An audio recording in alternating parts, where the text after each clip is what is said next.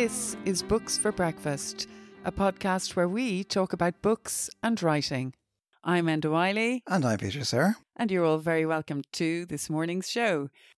On today's programme, Death and Nightingales, a tribute to the writer Eugene McCabe, who died last month. And our Toaster Challenge guest will be poet Joe Woods. And Peter will be talking about Kathleen Jamie and her selected poems. So the coffee's made, the toast is on, and the books are on the table. You're the first man he's ever brought in like this. When there's a deal, it begins and ends below in the yard. I watch from the window. Whiskey. And I'm a journeyman, a stranger. What is it anyway? What? This deal wants you to stand in, to buy or sell, land, stock, anything, to use you. The heartbreak of this place. Love it and hate it like no place on earth. Tomorrow I leave it forever. That child is not my daughter.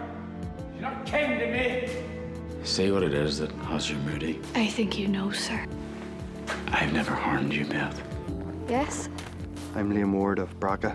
You have a problem, Liam? Three bombs exploded in London. The man we suspect is a tenant of yours. Are you honest, girl? Would you deceive me? He's no one's fool. He's foolish enough and he's drunk. Even the best of men can make the worst of blunders. What did I do? He made my mother suffer. He should answer for that. Killing's a small thing. Getting away with it, that's not easy. A Druid production of The King of the Castle and a BBC adaptation of Death and Nightingales. We wanted to begin this week with an appreciation of the work of writer Eugene McCabe, who died last month. Yes, indeed, Peter. There were huge outpourings of sadness from the literary community on the 27th of August this year when the outstanding writer Eugene McCabe passed away. He was a screenwriter, a playwright, a short story writer, and a novelist. And he's left behind a wide ranging body of really powerful work that will be read, performed, and loved for years to come. Before his death, Colm had said of Eugene McCabe that he only produces masterpieces. And since his passing, tributes have poured in, most notably from our president, Michael D. Higgins, who described McCabe as a writer who was able to capture the complexity of differing viewpoints, and particularly of those confronted with bigotry and fundamentalism. And Eugene McCabe was also a member of Aosdána, and Kevin Rafter, the chair of the Arts Council, said Eugene McCabe was unafraid of complexity and nuance. He chronicled both the political and the personal with an eye that it was at once searing and humane. I sometimes think that he was a rather underappreciated writer, and perhaps not everybody is familiar with his work. But can you give can you give us maybe, particularly for those who aren't aware of his writing, some some background about Eugene McCabe. Yeah, I mean, Eugene McCabe, he lived a long life. He died at the age of 90. He was born in Glasgow in 1930, and his family moved to Clones in County Monaghan in the early 40s. And he grew up near the border on the family farm. And where a writer grows up, I think, can have a huge impact on a writer's output. I mean, I'm thinking of Seamus Heaney and Mossbawn, the rural farm he grew up in in Derry. And for Eugene McCabe, living close to the border had a profound effect on his writing. He was intensely interested in the border's effects on people's personalities and lives. And I think this found its way very much into his writing. He worked as a farmer until 1966, at which point he began to focus full time on his writing. But the farm was always important to him as a writer, as it was here that he developed a knowledge and a love for the land. And I think when you read his, his writing, you see that love of nature is really prominent in his work. It is, but isn't it also? I mean, y- you said the border, and I mean, he's very much. I see him as very much a writer of of that dark borderland. Can can you tell us something about about how the border affected his work? Yeah, I mean, in the early 70s, he wrote what is probably regarded as his most famous set of works. It's a trilogy of television plays on the dif- different traditions in Northern Ireland. Um, it was broadcast on RTE in 1973. It was titled Victims, Cancer, Heritage and Siege, and it won a lot of awards. Uh, he also wrote The King of the Castle in 1964. I remember those plays. Uh, very well. I mean, I can I can remember. I mean, they were rebroadcast a few times, I think, by RTE, and they were. I mean, they really got to grips with the with the troubles of the time. I mean, they were ferocious. I mean, I remember the, the one about um, siege, where where you know the kind of the IRA kidnaps you know a couple of people, and I remember the one about the UDR uh, man who is killed, and they were very raw. And, and direct and engaged and compelling and that kind of you know getting to grips with the politics of, of the day very immediate Yeah, and very brave as well, I think, to, to write about that at the time. And it received huge attention. I mean, do you remember King of the Castle as well, Peter? That came out in 1964. I do. I remember King of the Castle. I remember various. I remember. I seem to remember Niall Tobin in a production of it, and then of course we we, be, we began mm-hmm. with a Druid production of it. But I mean, again, it's like a Greek play. I mean, here is this, you know, hugely sort of successful kind of farmer, landowner, all the rest of that. But he's there like a Greek king because he can't get his wife pregnant, and so he he brings in a man a journeyman to kind of do the job f- for him, you know. So he's just kind of like he's he's he's kind of cast. I mean, the neighbors all kind of despise mm. him and fear him. So it, it- it's an extraordinary piece. Scober, Scober mm-hmm. he's called, and uh, and but no, it's a very powerful play. He's great at getting to the heart of the complexities of rural life. And one of um, my favourite books was Death and Nightingales. I'm sure you've read that too, Peter.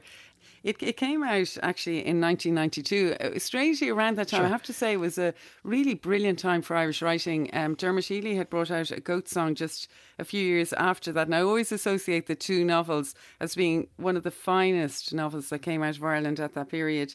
But Death and Nightingales um, was set in 1883. And really, when you were speaking there about King of the Castle and that kind of power that's going on in rural traditions, I think a lot of that comes into Death and Nightingales too. It's a really superb achievement set in rural Ireland. It's nearly gothic in proportions. It's kind of a horror story. There's ghosts and graves and gruesome revenge. And um, old hatreds fester in this novel. It's a novel that kind of stays with you. It stayed with me. In fact, I'm going to go back and read it again and just really enjoy it. Alannah Hopkin in the Financial Times said when it came out anyone looking for an explanation of the roots of sectarian hatred will find it there. So, again, it's going back to what you were saying there, Peter you know, it tells the story of uh, kind of hatred, really, between Catholics and Protestants. And I suppose ultimately the fact that we mustn't abuse love and we mustn't abuse trust. So it's it's it's 1883, and it tells the story of Beth Winters. Can you, can you, can you just fill us in a bit about the story? Yeah, I mean, Beth Winters, what a great character. It's set against the really tough beauty of the Fermanagh landscape. And we enter the world of Beth Winters. She's a really determined character. It's her 25th birthday. She wants to decide her own destiny, but she's really charmed by the roguish Liam Ward. Um, they fell in love when they pulled a dead bull out of a ditch together. But unfortunately for Beth, she seems doomed to repeat the tragic mistakes of her family's past. And the novel's running theme is the clash between the Catholics and the Protestants. And Beth Winter's love entanglement with the young Catholic Liam turns out to be far from the romance that she hoped for. And Beth's family history is really complex. Her stepfather, he's sometimes quite a violent individual. He's called Billy Winters, is a staunch Protestant.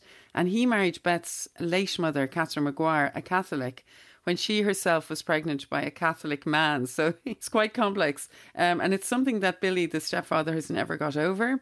Just as Beth's mother, Catherine, never got over the fact that the Anglo Irish Winters family now own most of the land her family had owned for generations. So when Beth was growing up, she grew up as a kind of a pawn between these two parents of hers. And so when the stepfather turns on Beth, she hatches a plan. So I don't want to give away too much, but it's a very dramatic story, which you do not forget. Liam, Beth's boyfriend, hates Beth's stepfather Billy for his power and wealth, and Liam asks Beth to act out against her stepfather in a way I don't want to reveal, but let's just say gradually Beth realizes that Liam is not exactly who she thinks he is, and there's a twist in the novel which shows really, I think, decades of pain and betrayal, which build to a really devastating, deadly climax. And Beth, I think, as a woman, is forced to become as ruthless as the men around her. And we heard Jamie Dornan in the BBC adaptation of that, playing the part of, of Liam in, in the novel. But I wonder, because it's always great to, to hear an example. Would you mind reading perhaps a little of that book? Yeah, no problem at all. And actually, you were mentioning Jamie Dornan there, there. He's known for his part in The Fall, but he did play a particularly macabre version of Liam um, in the film. I suppose you could nearly see it as a historical work of crime fiction. It's a real page turner. But yeah, I would like to read just the opening section. You see, I think about Eugene McCabe, he's a master craftsman. And the bit I'm going to read you, you'll hear that in the language. It's the opening page. It's Beth Winter's 25th birthday. She's waking in 19th century County Fermanagh and she's dreaming of poisoning her stepfather, Billy Winters. And there is also in the piece I'm going to read a reference to the nightingale of the title.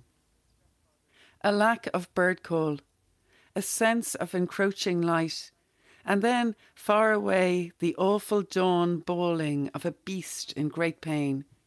For a while it stopped, as though birds and ditch creatures were listening, respectful of approaching death. Then she heard the beating of her heart and saw herself in Billy's study reading about medieval medicine from the chemist and druggist 1880. A cure for insomnia. The milk of a human female placed on the forehead will induce sleep. Place the heart of a nightingale under the patient's pillow. Poisons, aconite, arsenic, ergot, oil of bitter almonds, the Reverend J. H. Timmins, vicar of West Malling, was acquitted on the 18th of July of a charge of manslaughter. Defendant believed the teaspoon of oil of bitter almonds administered to his wife was oil of sweet almonds. In the dark pantry off the scullery, she was looking into the hanging press full of veterinary medicines and gadgetry, and yes, there it was, a small pale yellow bottle labelled oil of bitter almonds with a separate label which said poison. She put it to her nose and sniffed. The astringency of death invaded her lungs. As she watched herself pouring out a teaspoon for Billy's protruding tongue, her whole body began to shake. The teaspoon trembled, spilling, and she woke to the bawling of a beast reverberating round the stillness of her bedroom. Then a dark silence. And that was Enda reading from Eugene McCabe's Death and Nightingales. I suppose then, I mean, the only criticism you could you, you could make of Eugene McCabe was that he perhaps didn't write enough. I know he said himself that I write very, very slowly and I throw a lot of stuff out. Maybe, but maybe we might wish that he didn't throw so much stuff out. I mean, he's such a powerful and complex and interesting writer. Yeah, well, I mean, I, I actually feel he was prolific, actually. I mean, as I said earlier, he has actually produced so much that will last. And we we didn't mention his short fiction either. It included the novella and stories Victims, A Tale from Fermanagh. I remember reading and really enjoying Heritage and Other Stories, which came out in 1978. Christ in the Fields, a Fermanagh trilogy, Tales from the Poorhouse, Gallery Press published that, and Heaven Lies About Us, that came out in 2005 from Cape. So I actually think he actually achieved an awful lot. So I'm going to disagree with you there, Peter. okay, well, I hope we've given readers and listeners enough material to pursue an interest in uh, a fantastic writer, Eugene McCabe. Thanks, Enda.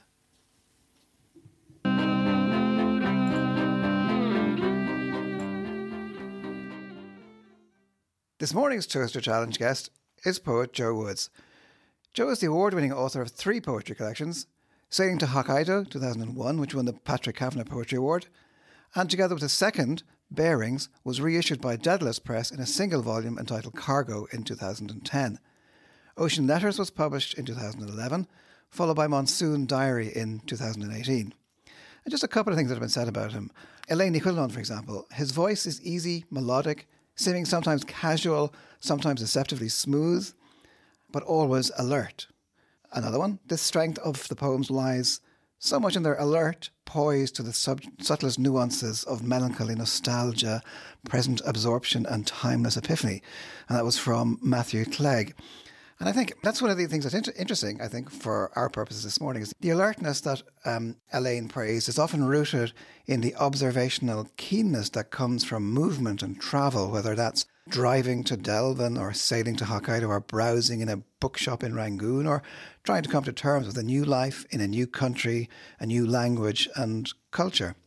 So, widely travelled, Joe lived in Japan in the early 90s and has travelled extensively and often in Asia. He's edited various publications, including with Irene De Angelis, Our Shared Japan, an anthology exploring the influence of Japanese poetry and culture in general on, on Irish writing. He moved to Myanmar in the years leading up to the democratic elections there. He now lives in Harare, Zimbabwe, with his family. So maybe that's possibly a good point to begin with, Joe. Just this whole notion of, of travel and the way that's affected, I suppose, both, both life and work. But to begin with Japan, I mean, because Japan was the first, I suppose, place outside of Ireland that you lived in extensively, and it left clearly left a, a big mark on you. Yeah, very much so, Peter, because I suppose it was my first yeah, a big kind of first sojourn abroad, or first first time. I mean, it was a couple of years. I think from ninety one to ninety three, and you know, I suppose for me it was when I went there. I I kind of was very much a kind of an apprentice poet and uh, you know I was I was searching around for you know scribbling here and there, but never never quite you know never quite, quite finding a kind of a theme or or, or a form. And I suppose when when I arrived in Japan, kind of it's a long story, but kind of almost accidentally, and I I, you know, I had absolutely no preparation in the language. I think I knew one word, which is ringo, which is the Japanese for apple. And I just, uh, you know, kind of found myself uh, in some ways, you know, I was working there, I was teaching there, but also found myself adrift to some extent, adrift in a, in a, in a difficult and complex language. And did you, man- did you manage to get a handle on that? Well, I, the funny thing is, I studied it. I studied Japanese, probably studied Japanese more seriously than I studied any language. But I think my Japanese teacher said, uh, as you know, Japanese people are very polite. But like at the after after about two years with, with, with this teacher, she said, uh, you, you, know, you, you really are the the worst student I've ever had. So, but but I, I, I kind of I think it made made me in a weird way, kind of examine English in a, in a, in a weird way, and kind of made me. Also, was probably because I was teaching English, but it, it it made me kind of kind of go inward in a certain way. You're uh, uh kind of at home in your own little language bubble, I suppose. And then it's interesting you should say that because I, I kind of forgotten, but my uh, first poem, the first poem that I had published was was in Japan. So I, I, it was for me, it was kind of a rite of passage, and the the whole thing of being abroad and looking back and examining things. Well, Joe, I had the wonderful pleasure of reviewing your recent book of poems, Monsoon Diaries, for uh, the Dublin Review of Books. And that's gleaned from your travels over the last few years, this time living with your wife and young daughter Eliza in Myanmar. I particularly loved the first poem. It's just 21 lines of seven compact verses. We're immediately presented with the start of Yangon's relentless monsoon season of the title.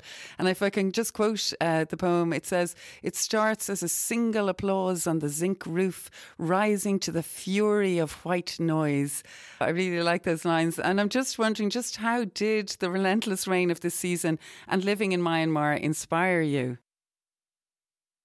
Well, it's it's funny. Uh, you should pick on, on, on that end because the the the monsoon it's kind of regarded by the by the Burmese as very it's it's a kind of a romantic time you know, in a sense. And I, I know various poets will kind of allude to the monsoon as being a time of, you know, it's kind of romantic and it's kind of slightly surreal and gothic. But when I arrived with, when we arrived with, with our two year old, uh, we actually arrived in the middle of the monsoon and I found it incredibly oppressive. And I had this impression that we were going to a hot country because we'd been to Burma before uh, at the right time of year. So it, it, it's it's a very it's very strange. It's it's a, it's it's a funny season, but it is kind of strangely inspiring. You know, it's kind of oozing atmosphere. Mm-hmm. In know. a way, I'm kind of jealous. I'd say you got so many brilliant poems out of it, Joe. Uh, but also in the book, other far-flung and native destinations are prominent in it: uh, the South Pacific, China, Chicago, Asia, and even Louth, Westmeath, and Meath and Kerry are just some of the places described. But to me, as a reader, I really felt that the strength of the book was not just in the physical journeying. I'm thinking of Henry Miller saying one's destination is never a place, but a new way of say, seeing things. So in your book, I felt it was the emotional thing of the death of your father, for instance, the birth of your child, poems like biography with this waltz. They're all particularly heartbreaking. So it was an emotional time for you as well, wasn't it, Joe? I, I suppose because I, I there was a quite a gap between the the last book and Monsoon Diaries. And you know, I suppose w- w- the you know, birth of Eliza was I, I, I kind of often think it was like that Rilke notion of you know you must change your life, and I'd, I'd had we'd we'd had a kind of a relatively stable life for about you know twelve years before that, and then suddenly. In a strange way, I suppose we just decided we we had this sudden window, uh, an opportunity to go to to go to Myanmar, and we just thought we'll take it. But our, I suppose it, you know, I, I, what you're referring to as well is with uh, my, you know, when my daughter was born, my father passed away at exactly the same time, and it kind of, yeah, it did, it did kind of, uh, you knew some serious change was going to come come about, and I suppose it was. Yeah, you're right in in seeing that kind of there was this kind of emotional yeah. kind of I mean those lines um, and so in early reaction. April she arrived all safe and perfect and you let go of the reins duty done a last responsibility seen through wonderful lines there remembering your father just when Eliza was born an emotional time yeah and it it, it came to a point. I mean, during those years, you know, that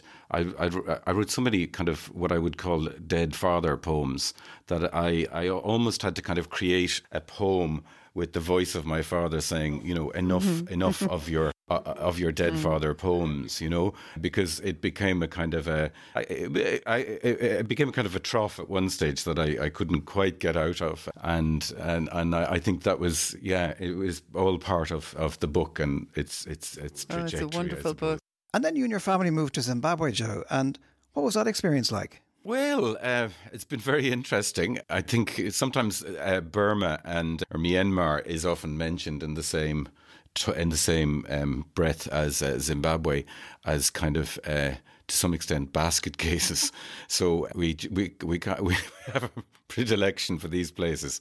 But I suppose uh, also I I never, you know, although well travelled, I remember thinking, you know. I, I I leave Africa for, for for the next life. You know that I I didn't really see Africa as part of the, uh, you know, on the horizon, and and it- it's been a, a complete revelation. I, I really really love it, and and I love the country, like the people, and then suddenly kind of woken up to being being there for five years at, at this stage. You know, A- And it's a, and, and it's a difficult period, isn't it? I mean, it's not an easy place to live. Um, It's very yeah. I mean, we've we've been there kind of through the you know. I, I sometimes think it's funny because we kind of experienced the stasis of of you know a dictatorship in the in, in the form of uh, Mugabe. We experienced that stasis. Then we experienced the coup and the you know the the presumed reform and and now it's kind of back to you know it's the kind of Nietzsche's endless cycle you know that uh, the, you but but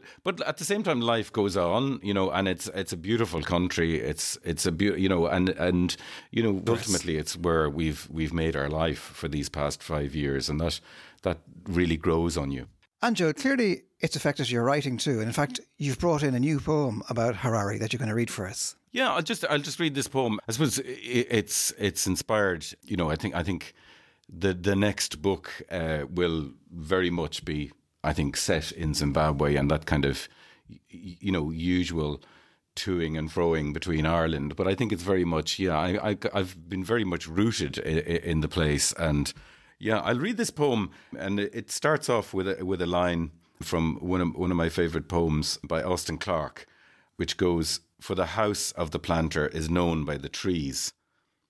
Sweet suburbs of Harare, and their bungalows that are known by the trees, parades of purple jacarandas, poinsettias, and flame trees, and beyond their boundaries, swords of green edging to the road, with sprinklers levitating even, even in dry season. and the sweeping, swish sweeping by liveried gardeners always in blue, who bid boss or sir to my passing good morning, or who pause and chat among themselves in front of compounds whose walls are topped with sometimes sizzling electric wires and unforgiving electric gates that snap shut after a glimpse of the interior. Every avenue looks the same, and were it not for the colour of ornamental trees, you could get lost among the reassuringly foreign street names Sandringham, Churchill, and Windsor. Oh, Joe, thanks for that. Beautiful new poem.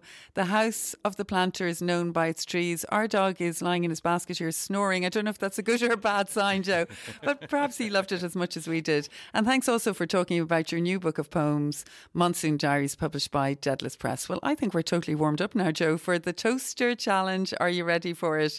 Uh, Peter's getting the, the bread ready. so. the coffee Um, is is definitely on, and we're ready to put the bread down. so you've brought in a book. I won't reveal what it is, but I'm really excited uh, to talk to you about this because it's a favourite of mine too. So we're getting ready. We have the toast. We're putting it in. One, two, three, and off you go. So today I'm bringing to the breakfast table the book A New Path to the Waterfall by Raymond Carver.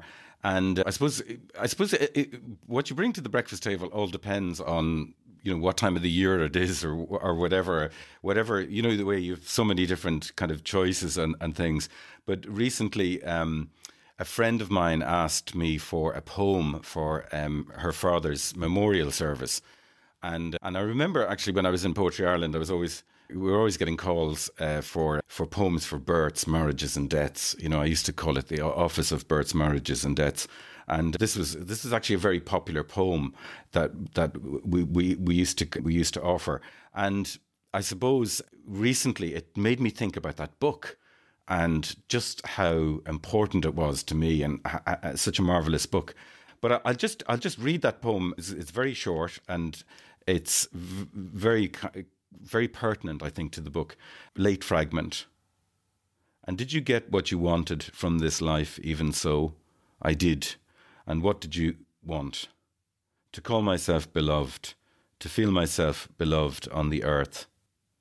And that's it's a wonderfully popular poem, but the book is is very interesting. It's I encountered it, I think, uh, the year it came out. I think I picked it up in Dublin, and it, it it's posthumous.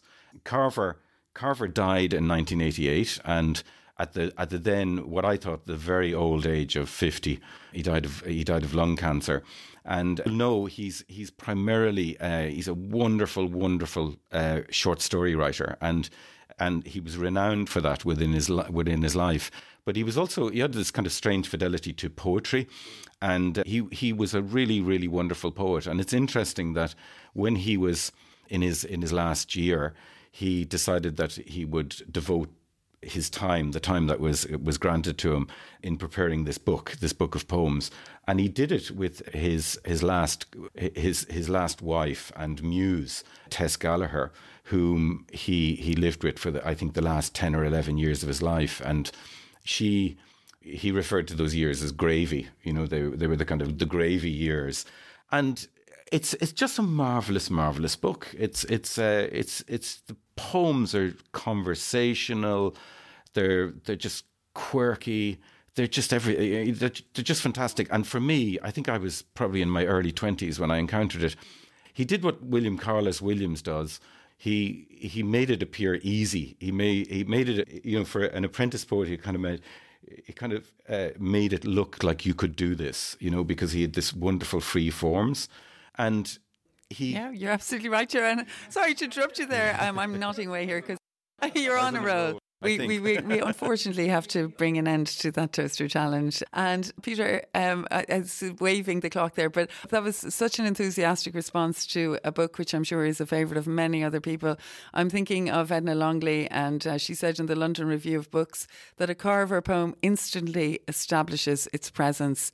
And I remember that thrill of reading the introduction as well by Tess Gallagher when she described their final days together, how they rushed off to Reno to get married and many of the poems as well were. Is this correct, Joe? They were. He had taken passages from Chekhov and he'd cut them up into poems. And then, of course, when he died at the age of fifty, as you as you said, uh, the New York Times wrote, "American Chekhov dies." And also, he had uh, Milosz poems in, in, in interleaving the, the book, which is very interesting. And that, that I think that was my introduction to to Czeslaw Milosz's poetry as well. You know, there was a, there was a wonderful kind of uh, generosity about ab- Yeah, about there the was. book. And as you said, an honesty, and he made it look all so simple. Well, I think actually we've reached the, the end there of the Toaster Challenge. I'm we're both uh, hugely pleased that Joe Joe Woods or Joseph Woods uh, was here with us today, and all details of Joe's Joe's book and Raymond Carver's book, A New Path to the Waterfall, will be available on our website www.booksforbreakfast.buzzsprout.com. So, Peter, what have you been reading this week? I've been reading Kathleen Jamie's Selected Poems, which is published by Picador, and well, it came out a couple of years ago, but it's a generous selection of of her work to date. And Peter, can you tell me a little bit about her? Sure, I suppose, well, some basic biographical facts. She's born in Renfrewshire in Scotland, studied philosophy in Edinburgh. She was awarded an Eric Gregory Award when she was 19 and she used the money to travel to the uh, Himalayas, for instance, and she used those experiences to, to write travel books about a book about Pakistan and book that was published as Among Muslims Meeting at the Frontiers of Pakistan. And actually, this is something that comes back into her work. You know, so prose indeed remains important because she's well known now as well as a poet, as an as a an essayist, a writer about nature in books such as Findings and Sightlines and Surfacing. Yeah, but I remember reading those, but it's really, I think, her poetry that you keep going back to. Yeah, I mean, I suppose like I mean, she's now. I mean, she's very well known now. I suppose she's established as one of the leading Scottish poets of of the day, and she's sometimes described as you know a feminist poet or a nature poet or a travel writer or as a Scottish poet. But she kind of resists that categorization. I think that's one of the things that makes her interesting. Is that you know she doesn't fit easily into any of these categories. What I actually value is maybe her particular way of seeing and speaking, her particular tone, her, if you like, angle of attack, her phrasing, her verbal energy, mm-hmm. all the things that are really hard to describe, but that make us want to go back to a poet. But at the same time, I mean, she did, she has said herself, you know, I have what Robert Louis Stevenson called a strong Scots accent of the mind. And my constellation of interests seemed to include the natural world, archaeology, medical humanities, and art. And to produce work, I've walked and sailed many miles and benefited from the company and expertise of visual artists, pathologists, curators, ornithologists, and so on, birds and whales. She, she also mentions. But uh, just to keep it chronological, the early poems. Let's have a little chat about that because she she published when she was very young, and there's a great story about how she got published, isn't there? She left the manuscript of her first book on the doorstep of her publisher, and then two weeks later, she had a letter from him saying, "Oh yes, I, I'd uh, I like these. Let's publish them." And those poems are included in this selection. Um, you know, from the first collection, kind of Black Spiders. Black Spiders, the title poem, Women in Jerusalem, and you know all the like the early poems are they're very strong. They're very kind of bravura. They're they're, they're kind of cool as well. People, you know, poems like Mr. and Mrs. Scotland are dead would be a, a well known. So it's, kind of slightly, slightly cool, slightly distanced uh, in in a way. I suppose for me, it starts to get really interesting as she develops. I mean, I love the the collection Jizzen, for instance, and it starts, you know, like a, a poem like crossing the loch from that book. Remember how we rode towards the cottage on the sickle shaped bay that one night after the pub loosed us through its swinging doors and we pushed across the shingle till water lipped the sides as though the loch mouthed boat. You know, mm. lip lipped the sides, not lapped. I think Yeah, I like that. It's kind of mysterious, isn't it? It's mysterious and it's kind of precise and urgent and it kind of pitches the drama of the moment against the unlived future, if you like. There are poems. I think she's great at writing poems of huge simplicity and directness too. Would you agree? They're very musical as, as, as well. I mean, I suppose an example of that kind of poem would be uh, Lochan, almost like a Derek Mahonesque opening. When all this is over, I mean to travel north by the high drove roads and cart tracks, probably in June with the gentle dog roses flourishing beside me. Yeah. You know, that That's that beautiful. kind of thing. Or, or what about a Um, poem like Saint Brides? Would you would you read a piece of that for us, Peter? So this is women's work, folding and unfolding, be it linen or a selkie skin tucked behind a rock. Consider the hare in jizzen, her leveret's ears flat as the mizzen of a ship entering a bottle. That word jizzen, I mean, is it an old Scots word? It's an old Scots word, I think, yeah, for for childbed. It's a reminder of maybe that you know the poet's true linguistic allegiance and as maybe a signal of, of the kind of energy that comes into the work uh, as well. Mhm. Um, I- I- you know, there's there's great poems there. You you know, Meadowsweet is a fine, angry poem based on the tradition that certain Gaelic women poets were buried face down. But we also get to the poems, if you like, about nature. Uh, but what's interesting about them uh, is the way she kind of comes at it. I mean, there's a lovely poem, Alder, for instance, um, which begins Are you weary, alder tree, in this the age of rain? From your branches drew clots of lichen like fairy lungs. Won't you teach me a way to live in this damp, ambiguous earth? So it's kind of like that surprising address, but also very precise language. And, all, you know, if you like the, the kind of stately procession of it. And, you know, they're poems that are often startlingly clear. There's a lovely one which is called The Dipper. Mhm. It was winter. It's very short. I'll just I'll maybe just read that. It, it was winter, near freezing. I'd walked through a forest of firs when I saw issue out of the waterfall a solitary bird. It lit on a damp rock, and as water swept stupidly on, wrung from its own throat supple, undammable song.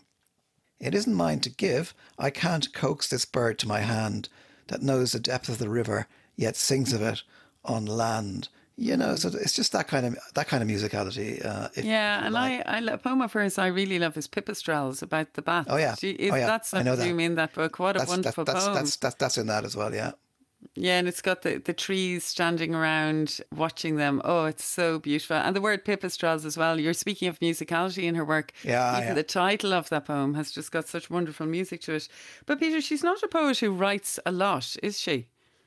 No, she's quite parsimonious about it. I mean, she's often gone, she said, uh, you know, for years without writing a poem. And, you know, she said that she can spend up to six weeks maybe writing a single poem. Well, we, all- we, we all know that feeling.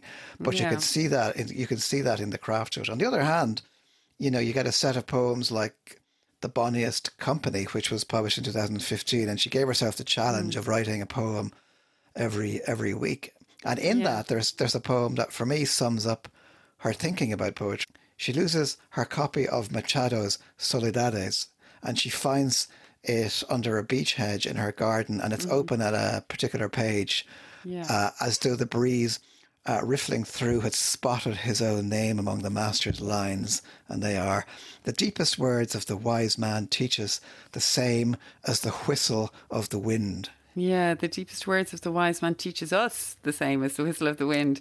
Yeah, that, that they're beautiful lines. Well, one of my favourite poems, I mentioned Pipistrelles, uh, but a, another very characteristic kind of Kathleen Jamie's is The Overhaul from the book of the same name. So you're really wonderfully telling us about her work, Peter, but I was just wondering, could you tell the listeners a bit about, about it as well, The Overhaul? Yeah, again, it is. It's, it's one of my favorite poems too. It's very much a poem about waiting and about patience. I suppose the kind of patience that you need to write as well as to live. So she sees a boat out of the water for for repair, the overhaul. Look, it's the lively hauled out above the tide line, up on a trailer with two flat tires. What, 14 foot? Clinker built and chained by the stern to a pile of granite blocks, but with the bow still pointed westward down the long Voe, down towards the ocean where the business is. Inland from the shore a road runs, for the croft scattered on the hill where washing flaps and the school bus calls, and once a week or so the mobile library.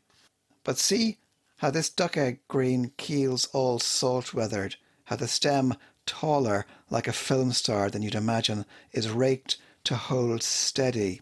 And it, it, finish, it finishes, hey, lively, it's a time of life thing. It's a waiting game. Patience, patience. Mm-hmm. It's always interesting where her poems take us, isn't it? I mean, always the unexpected and driven by a very strong sense of where she is at that time. She situates us really well, doesn't she? So, Peter, in poetry classes that I teach, I've often used her seven lessons for writers.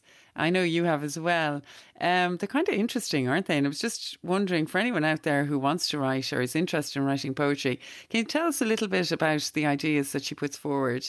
Um, and, you know, the kind of, it is sometimes quirky, I think, the advice she gives us about writing poetry. Yeah, I mean, um, I'll just mention these very briefly. I mean, the first the first one is allow connections to occur, and you know, it's like it's because you know poetry is all about making connections. Um, mm. She says one might as one might well look up from sorting the socks and hear the cry of an oyster catcher. Why should those things be separate? Is is is the idea? Yeah. Um, so that's so that's one connections. The other thing is you know be exposed. It says like the sense of being open like a like a cormorant drying its wings she says and she says you know you have to pay very close attention to detail and don't refuse whatever strikes you as banal. You know, it's just mm. you know again, it's it's about yeah, attention. Attention. Um, she also has something about notebooks. I mean, you know, writers go on and on about their notebooks, but actually, Kathleen Jamie, I like her kind of feisty approach. She says, "Don't use a notebook." Isn't that right? I have to say, I've never used a notebook in my life. I can't. I, I'm in, I'm incapable of, of, of using notebooks. Maybe she feels it's kind of just distracting. Uh, but her main thing is like it's like the poem I just read was about patience, and she, yeah. um, you know, one of her tips or hints or um, notions is have patience and yeah. you know she and again in that she she talked about having to spend seven years writing writing a slim collection you know that yeah. kind of thing and kind of related to all these is refuse pigeonholes like she doesn't yeah. like you know being classified or um, categorized and you know she just says you know, she's been called this, you know, a woman writer, Scottish writer, and so on. And, and then a nature writer. nature writer. And she's, you know, so she just kind of, but she also says, you know, as for as for as for writing about the natural world, this is natural. She says is having a body yourself, and anyone who doesn't engage with nature is deluded. Yeah, you know. So that's think, yeah, it's good advice. She also said, look closely and listen hard, which is something I really really agree with. And yeah, says, yeah. Doesn't she say something like it's that quality of attention that I aspire aspire to, that I want to emulate? Um, she does. Yeah, I mean, I mean, what like I I always like this poem. Where she was at a, a boring meeting in university, and people were there with her spreadsheets and their fake kind of jargon filled talk and all the rest of that. Mm-hmm. And she mm-hmm. runs out and she kind of she lies down in a field of bluebells and she kind of says, you know, that was that was in a poem called An Avowal, but she says she wants to keep in with the bluebells, not the spreadsheets. Yeah, know? it's really nice. I mean, that idea. Her when her, I think it's her seventh point. She says, "Pay attention to the moment, but don't forget yeah. about deep time."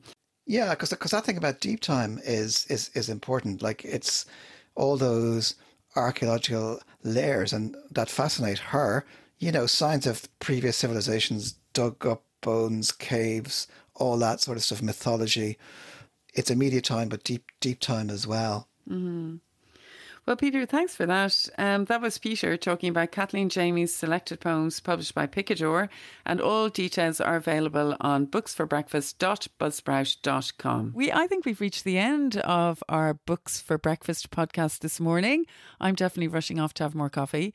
Um, and I'm Enda Wyley, and I have Peter Sirr here with me. And Peter, would you like to tell everyone about the details of the podcast if they'd like to listen again? Well, you can subscribe at all the usual sources, um, Google and Apple and so on. And if you want to check out the notes that go along with this uh, podcast, you can go to booksforbreakfast.buzzsprout.com. And yeah, so We'll be back again next Thursday morning. We'll have the toast on, we'll have the kettle boiling, we will have more books to discuss, and we're looking forward to having you here. So goodbye, everybody.